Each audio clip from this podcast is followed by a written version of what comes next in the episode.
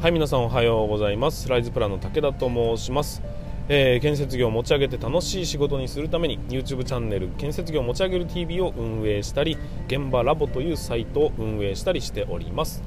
えこの番組は、え建設業の、ま、実態みたいなところだったり YouTube の裏話あとはさまざまな、ね、僕の取り組みについて、え車で運転する空き時間を使ってお送りするというチャンネルになっております。なので、え多少、ね、雑音がしたりすることについては、えごご容赦いただきたいなというふうに思います。はいということで本日は2022年の2月11日ということで、えー建国記念日かな？建国記念の日かな？わかんないけどね、えー、となんか11月の、えー憲法記念日に、えー公布された憲法が、えー、と実際に動き出したのが2月11日ということだそうです。確か、えー、とちょっと定かではないので、えー鵜呑みにしないでいただきたいんですけどもえーとまあ、建設業界はねそんなことを言ってもあんまり祝祭日を休んでないところの方が多いんじゃないでしょうか、えー、各いう僕のね今運営している現場も本日稼働しております。もう僕はねリモートで、えー、と運営しているので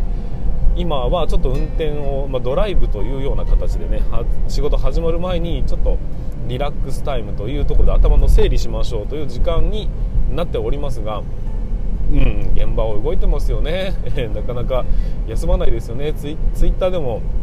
あの先日、えー建設業には祝祭日を祝うという風習がないみたいな そういうようなツイッターも出てましたがあ、まあ、確かになというふうに感じております。なかなかね。ねって思いますよね、えーまあでも2024年の残業規制に向けて皆さん頑張って取り組んでいきましょうというところでございます。うん。ほんで僕、まあ、全然関係ないですけど 僕最近あの、まあ、こういう車で運転するときは必ずコーヒーをね、えーっと1回入れてでそれを、まあなんていうの水筒みたいなものに入れて運転することが多いんですよ。もしくはまあセブンイレブンとかで、えーコーヒーを買って、まあ、セイコーマートとかわかんないか。北海道のコンビニがあるんですけどそういうところでコーヒーを買って飲んでいるのが、まあ、すごいねこの至福の時というものなんですがそのなんでしょうねミスターチルドレンの歌。皆さん知ってますかね「彩り」っていうね僕の大好きな歌があるんですよ。あの今せん目の前に並べられた仕事手際よくこなしてく。コーヒーを相棒にしてっていう歌があるんですけどあの歌がですね非常に好きなんです。皆さんちょっと聞いてみてほしいなミスターチルドレン彩り。まあ本当のラジオ番組ならこちらで聞いていただきましょうってなるんでしょうけど、まあ、著作権の関係もあるんでなかなかね、えー放送はできませんが、えー非常に庶民的な、まあ、戦うサラリーマンというかうん俺今何や何やってんだろうとか何やらされてるんだろうって困る悩むことっていうのは非常に多い中でそれを、まあ、小さな小さなね勲章にして戦ってるんだよ俺たちはというような感じの歌なんですよ。これがねしみるんですよ。あのなんか悩むことってあるじゃないですか、まあ、そういう時に皆さんなんか聴きたくなるような音楽があればぜひ教えていただきたいんですが、まあ僕はいくつかある、えー好きな歌の中の、まあ、一つなんですよ。こういうのを聞きながらなんかちょっとね半泣きになりながら、えーと仕事をすると諦めそうになっても戦い続けるっていうことは大事だなというのをもう一回奮い立たせて、えー頑張ったりしている次第でございます。何の話をしてたんでね。まあそんなこんなで、えー、と本日もマイナス16度ということで、えー、と今車を走らせてるんですがこのマイク収録しているマイクは一応あのスマホのものではなくてわりかしお金をかけてはいるものなんですよね、まあ、ちょっと運転の雑音が聞き取れちゃうのでそうは感じないかもしれませんが割と音質はいいやつなんですよ。でそれを、えー使って収録したんですが本日これこの収録は、えーと6回目です。マイナス16度になるとマイクも凍るの？分かんないけど全然収録できなくて、えー何回もやって結局うんと、まあ、パリパリになってるんですよね。なんかコードが。それを、えー、ちょっと今暖かくなってきましたからようやく室内がというか車内がね。なので、えー、何回も何回も収録させていただいておるという次第でございますということで、えー、まあ、全然関係ないもう何の話かよくわからないところで本日も進めていきたいと思います。それでは始めていきましょう。武田の作業日報。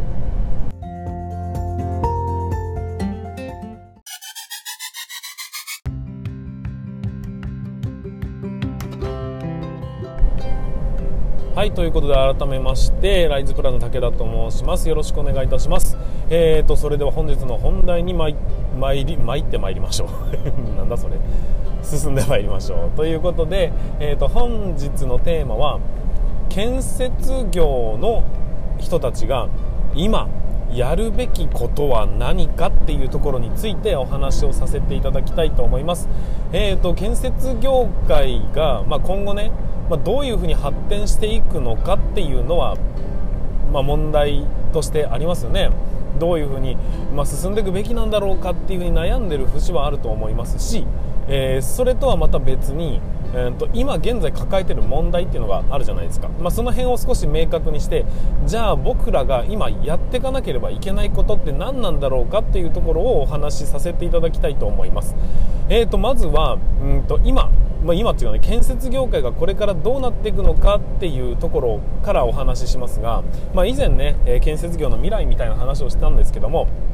えー、そうなっていく、うん、ために、まあ、建設業界がね今後廃れてはいけない業界なわけですよ。で、えーとまあ、そうだな。インフラがどんどんとね新しくなっていきます例えば 5G の基地局がどうのとかね、えーと、自動運転車に即した道路環境だって整えていかなければいけないですし人間が活動する上ではやっぱりインフラっていうのは必要ですよね。そして人間が生活するまたは利益を生み出したりするそういう施設だとかそういうものもやっぱり必要になってくるわけですよ。だから、えーと、建設業というのは基本的には廃れるっていうことは、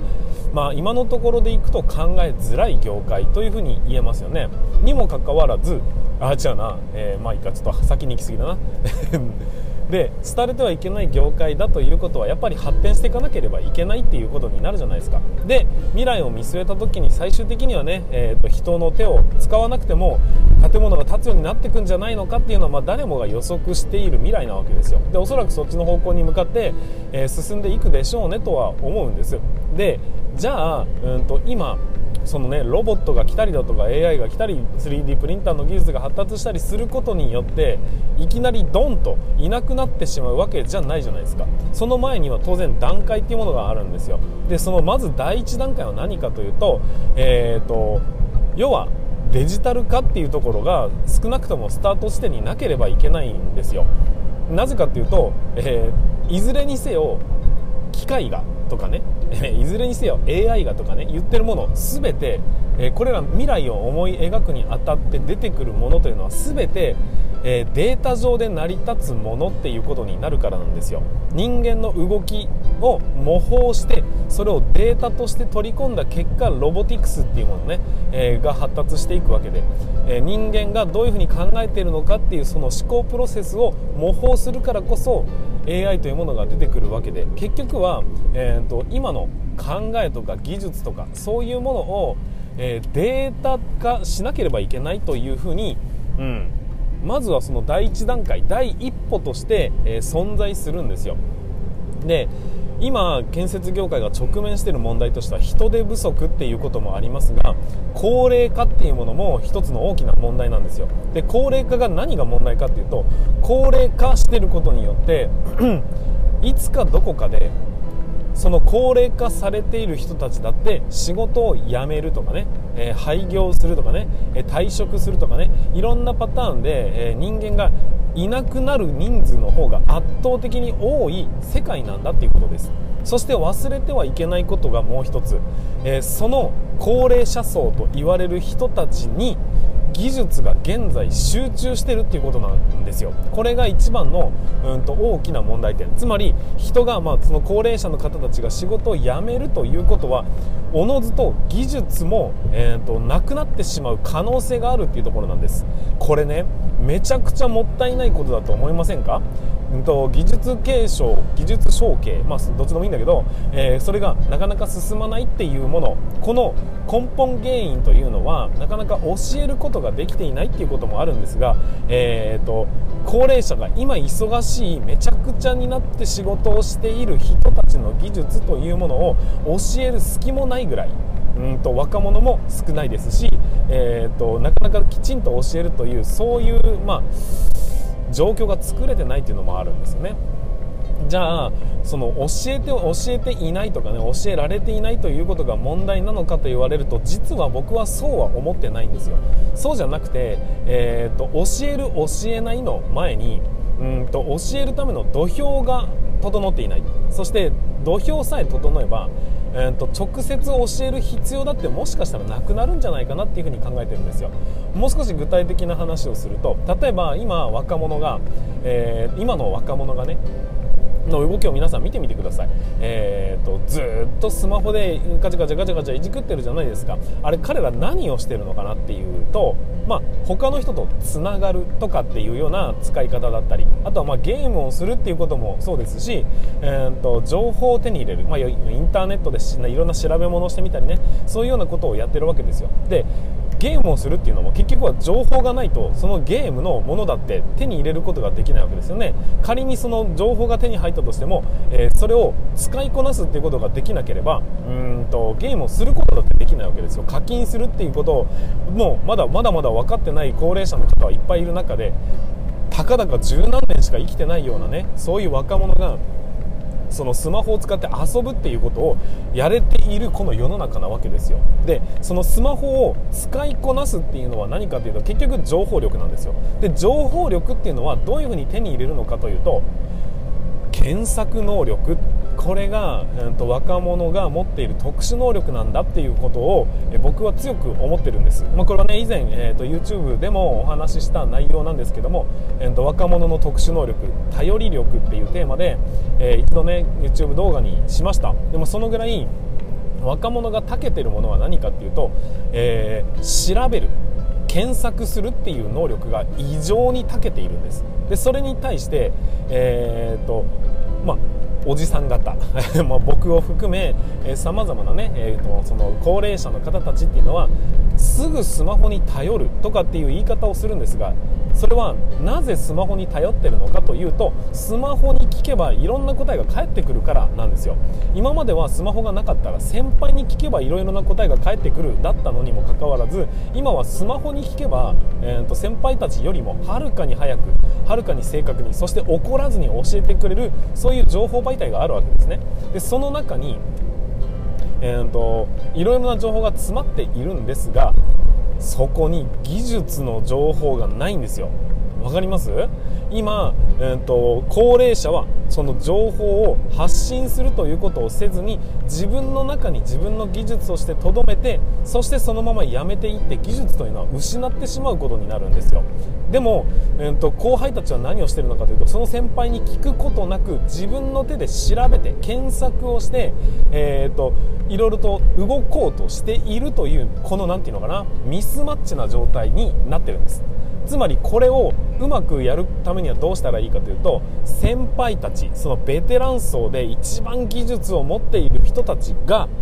えーと、その技術をデータにするということが今僕が建設業が一番やらなきゃいけないと思っていることなんですよ。データにするということは例えば文字として記録に残すっていうこともあるでしょうし、えー、っと動画として収めるということもあるでしょう、えー、動きを模写した本当のねプログラムみたいなものを、えー、作り上げていくっていうことだってあると思うんです。まあそれを、え叶えるためのツールというのは今もう存在してるんです。プログラミングというものも今はね一般化してきてますし、えーと、と例えば動画ツールって言ったって皆さん持ってるスマホとかね携帯とかの必ずカメラががついてるわけですよ。それをちゃんと技術を伝承するためにデータとして残しておくっていうことがまず第一歩なんですよ。データにさえなっていれば若者の検索能力は半端じゃないですからそこに正確な情報が、えーと、役に立つ情報があるということが分かればスマホで先輩なんかに聞かなくてもきちんとした技術というのを自分たちで調べる能力がもうすでに備わっているんです。一番の問題点は検索した先に正確な答えがないこと。ここがですね今の建設業に最も足りていないところなんだというふうに僕は思うんです。だから建設業の方たちが今やるべきことというのを改めて言うとデータ化しましょうということです。例えば僕の僕ら現場監督のね技術っていうのは例えば現場でね収まりっていうのを、えー、っと明確に決めていくことができますよね。こういう場合はこうしよう。こういう場合はこうしよう。こういうふうなものがトラブルとして起きた時はこういうふうに収めていくんだよっていうようなそういうノウハウっていうのは皆さんの経験と知識それを技術力という名前で、えーと、提供しているわけですよね。でもそれをうまく伝承できていない。その原因は何かというとコミュニケーションが不足しているということもあるかもしれませんが若者はインターネットというものに対して世界の英知を取ろう取りに行こうと努力しているにもかかわらずうんとそれを正確に提供できているデータが存在していないというのがおそらくね一番の問題点だというふうに思ってます。だから、えー、僕ら建設業者のベテラン層も技術を手に入れた側の人たちというのは、えー、これからの建設業界の発展のために若者を育てるためにそして、えー、このね大事な大事な建設業界を廃れさせないために今やるべきことは何かというとデジタルのところにデータをね閉じ込めていくと。どんどんどんどん放り込んでいくという作業。これをやらなければいけないというふうに思ってるんですよ。で、まあ、こういうような構想だとかそういうイメージの話こうなっていくべきだよねっていう話をするとえ必ず出てくるアンチ。のコメントというのがじゃあお前がやればいいじゃねえかっていう言葉を言ってくるんですよ。いやーまあ言いたいことはわかる。そうだね。僕がこうやってね訴えるぐらいならお前がやりゃいいじゃねえかっていうふうに言われる人が非常に多いんです。だから僕はやってるんですよ。わかりますかね？うんと僕は教育事業っていうのをやってるんです。で教育事業をそもそも僕はやろうと思ってやってるわけじゃなくてこのうんと今必要なものは世の中に必要なものはデータなんだっていうところをまずは鑑みた時に僕ができることは僕は施工管理だったんですからだったわけですから施工管理としての知識を僕は動画としてしっかりとしたコンテンツとして閉じ込める必要性があるなっていうふうに感じたんです。だから すいません。えーと、1年生に物事を教えるつもりで例えば基礎部説の読み方だとか、まあ、僕らにとってみると常識中の常識なんですがそれを、えーと、わざわざ僕らが教えるっていうそのうんと人間が今からいなくなっていくっていう時になことになった時にその技術を失ってしまうのは非常にもったいないじゃないですか。だから僕は、えー、基礎部説の読み方冊子図の読み方鉄骨図の読み方チェックの仕方工程表の活用術だとかそういうものをどんどんんどんどん動画として要はデータとして、えーと、蓄積することによっていつかどこかで役に立つその僕の知識と経験というものをデータに取り込む作業をただしているっていうだけなんですよ。でそういうふうにしていくと結果としてねうんと若者はきちんと調べてきてそして僕のうんとこの情報源というもの本当に必要だと思えば、えーと、今は販売するっていうことで僕の生計を、まあ、僕のね時間を売り切りり売りしてるわけですから、えー、今は販売するという手法しか思いつかないんですがとりあえず販売するっていうことをするとしっかりと届く人には買っても欲しい知識っていうことになるんです。これはなぜかというと検索した先に僕の知識があったからなんですよ。ということで皆さんも、えー、そのまあ、それもね、えー、一つの、うんと、なていうんですかね、えー、ツールなんですけど選択肢なんですけどあとはインスタグラムとか、えーと、YouTube もそうです、えあとは、まあ、いろんな媒体に僕はデータを残すために僕が今考えてることこれが正しいんだと思うようなこと効率化するためにはこうするべきなんだよというところをどんどんどんどんデータとして放り込んでいくという作業を僕なりにやっていってるんですよ。でこれがどこまで響くものなのかっていうのは分かりませんがいずれにせよ皆さんもぜひあの発信するって大事だよねとかっていうことじゃなくて何せ皆さんの知識をどんどんデータとして取り込んでいただきたいんです。そのデータにするということを取り組んでいただきたいんですよ。そうすると、えー、正確なね皆さんのせっかく貯めてきた知識というものを有効に活用する術を若者は知ってるわけですからその検索能力をうまく引き出すために今必要なものはデータとしてどんどん取り込んでいくというその作業なんじゃないかなっていうふうに僕は思うわけです。で僕はですねそんな中、えー、とこれからうんと建設業界建設業界の建設うんと施工管理のね人たちをどんどんどんどん仲間に引き入れて今は現場ラボアカデミーというものを、えー、とグループ化して、えー、作ろうと,、えー、と努力しています。でその中で何をしたいのかというと皆さんの知識というものをウィキペディアのような形で皆さんの知識をどんどんどんどん放り込めるその先を作りたいんですよ。そうすると、えー、日本中の施工管理の人たちがそこにアクセスすれば的確な情報を手に入れれるよねっていうその、えーと知識の泉を作りたいというふに思ってます。で強いてはそれはテキストベースがいいのか。そのねテキストでは苦手なんであれば動画でもいいんですよ。で動画が苦手なんであれば、えー、と何でもいいんです、うんと、音声でもいいんですよ。こうやってね。それでもいいからどんな形であれ、えーと、データとして取り込める口を気軽に取り込めるというその作業。そしてそれができることなら皆さんの利益になるというようなそういう還元方法ができるようなうんところをどんどんと作っていきたいなというふうな、まあ、構想を作りながら日々、えー、いろんなことを取り組んでいる最中なんです。もしもこういうことにね、え、共感できるというふうに思うんであればぜひね僕のうんと方に何かしらのアクション、まあ、DM でもいいですし、えー、いただきたいですし、えそれをね実現するためにはやっぱり労力も必要ですし費用も必要なんですよ。その辺を、ま、少しでも協力してくれる人がいるんであれば僕が、えーと、先頭に立って、えー、取り組んでいきたいというふうに思っておりますのでまず皆さんのうんと LINE で自分皆さんの目線で、えー、大事だなという思えるような知識とかね、えーと、職人さんの動きとかいうのはそういうものは動画に収めたりだとか、えー、写真を撮ったりだとかっていうことをしながら少しずつうんと皆さん分かりやすい形で、えー、知識をデータにしていくということをやってみてほしいなというふうに思います。ちょっとね、えーと、長くなってしまいましたが今回は建設業界が今やるべきことっていうことについてお話をさせていただきました。まあ、この声がどこまで届くのかは僕のねこれからの発信のうんと努力次第ということにもなりますのでもしも皆さんこれを聞いて確かになと思うことがあるんであればぜひ拡散していただいて、えーと、皆さんも